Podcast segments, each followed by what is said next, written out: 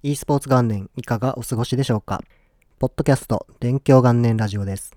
自分はヨッシーと申しまして、ネギタクというちょっと変わった名前の e スポーツニュースサイトを2002年から続けているものです。今回お話しするのは、インタビュー記事を作る際の基本がものすごく大切ですよというお話です。これはどういうお話なのかと言いますと、録音をですね、することになると思うんですが、その確認をしっかりしましょうということです。実はその先日インタビューをさせていただいたんですけれども、そこでこの録音に関する大失敗をしてしまいまして、今回はその時のお話をしようと思います。どんなインタビューをしたかと言いますと、自分が追いかけているカウンターストライクGlobal Offensive というゲーム、通称 CSGO と呼ばれているんですけれども、その日本のトップチームの一つであるイグニスというチームがあるんですが、そのイグニスが VALORANT という最新のですね、今大人気の FPS に転向することを発表しました。このイグニスというチームはですね、この数年間、日本の CSGO シーンですと、アブソリュートというチームとイグニスが毎回国際大会の日本予選決勝で対戦して勝つのはアブソリュート。で、イグニスは残念ですが、毎回準優勝となってしまって悔しい思いをしているという関係性のライバルチームとなっています。で、アブソリュートは日本だともう数年間くらい無敗みたいなチャンピオンチームなんですが、いち早く VALORANT の方に転向することを発表しました。そして最初の VALORANT の国内最大の大会、 RAGE VALORANT Invitational という名前だったと思いますが、その大会で優勝しまして、CSGO の頃とは比べ物にならないくらいの注目や評価を集めています。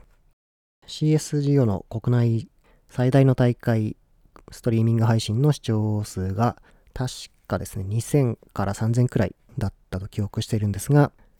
先日行われた RAGE VALORANT Invitational の決勝はですね、4万人近い視聴者数を記録しました。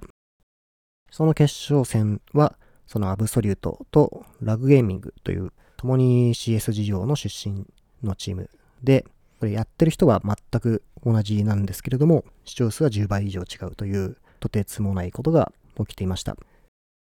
そういう状況がさらに CSGO から VALORANT に転向するという流れにですね、拍車をかけまして、次々に強いチームですとかプレイヤーというのが移っていきました。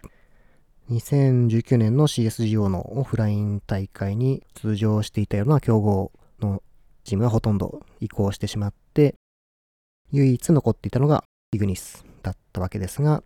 ついにですね、そのイグニスも転校するということを発表しました。イグニスが公式発表に合わせて動画を公開する予定で、自分がですね、これまでの大会取材で撮影した動画がいくつかあるんですが、それを素材として使わせてもらえませんかというお話を事前にチームからいただきました。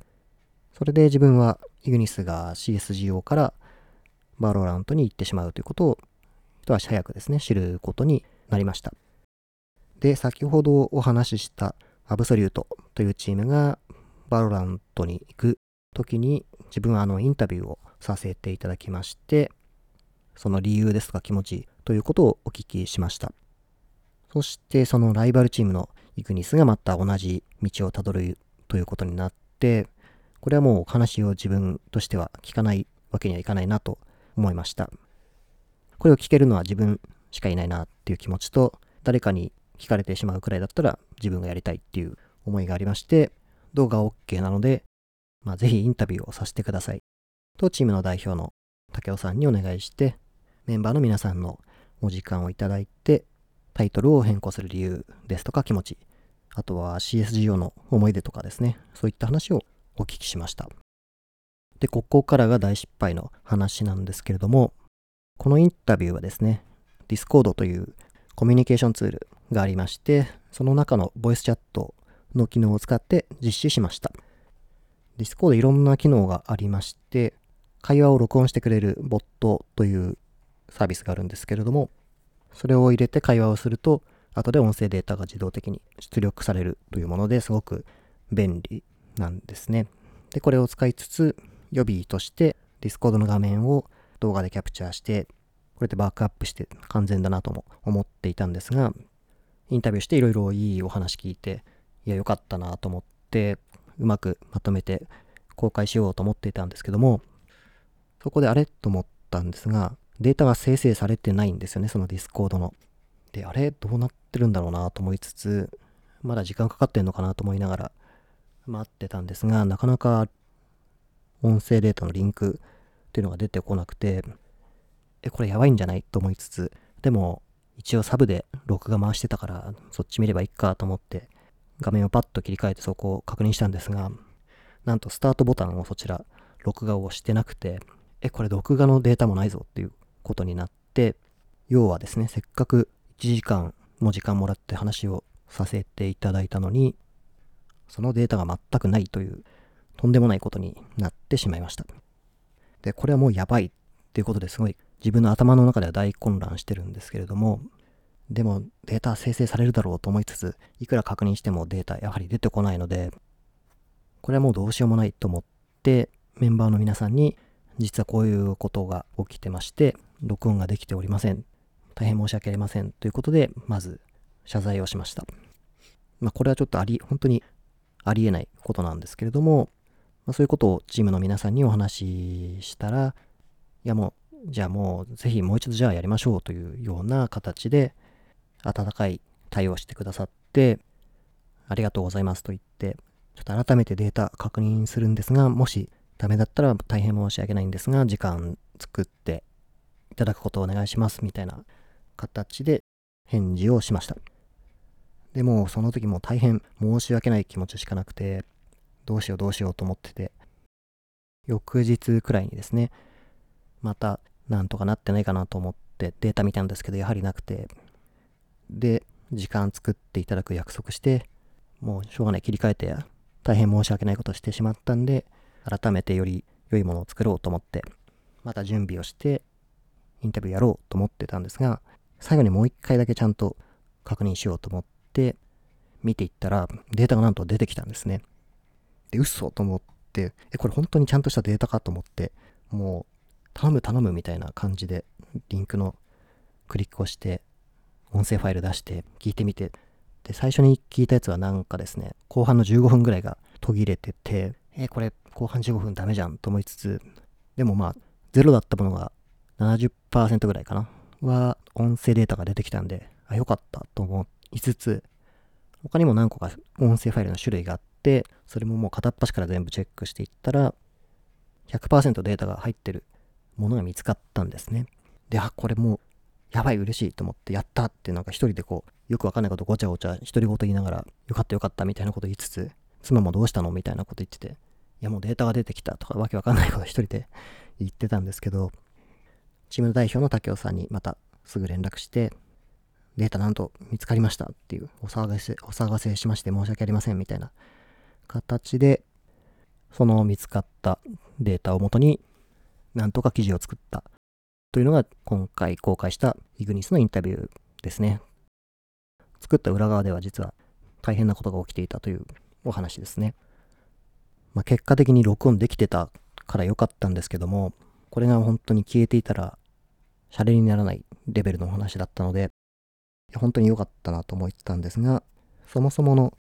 教訓として、インタビューやるときは、その話をする前に録音ができてるか絶対に確認しろっていうことですね。これはやるのは本当は当たり前のことなんですけども、今回その基本ができていなかったために、いろいろとご迷惑をおかけするというか、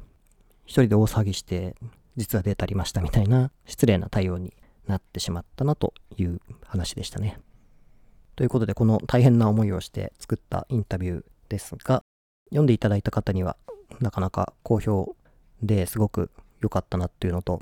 イグニスメンバーの気持ちというのも伝わって応援するよみたいなことを書いてくれてる人もいたので、結果としては良かったなと思っています。なので、ぜひ、そういう苦労があったインタビューと思ってまた改めて読んでいただいたり、読んでない方は読んでいただけると嬉しいですね。はい。あともうちょっと違う話もしようと思ってたんですが、やっ敗の話の方が長くなってしまいました。で、どんなことが話したかったかというと、オンラインでインタビューっていうのを何度かやった中で、いくつか気づいたこととか、あ、これすごい良いなと思ったことがありまして、せっかくなんで、このポッドキャストでその話また次回かな、にやってみようと思ってます。のでまたぜひ次回ですね、聞いていただけると嬉しいです。はい。ということで、今回もここまでお聴きいただきましてありがとうございました。今聞いていただいているプラットフォームでフォローやチャンネル登録をしていただくと、次回の更新の時に通知が届きますので、ぜひよろしくお願いします。あとは Twitter のアカウントもありまして、電気元年ラジオというアカウントなんですが、こちらでも更新の際にお知らせのツイートしてますので、ぜひフォローをしていただけると嬉しいです。あとは感想ツイートなどしていただける際には、ハッシュタグの電気元年ラジオをつけていただくか、告知のツイートを引用リツイートとかで何か書いていただくと、通知が来て僕も読めるので、とても嬉しいので、ぜひお願いいたします。ということで、また次回のポッドキャストでお会いしましょう。ありがとうございました。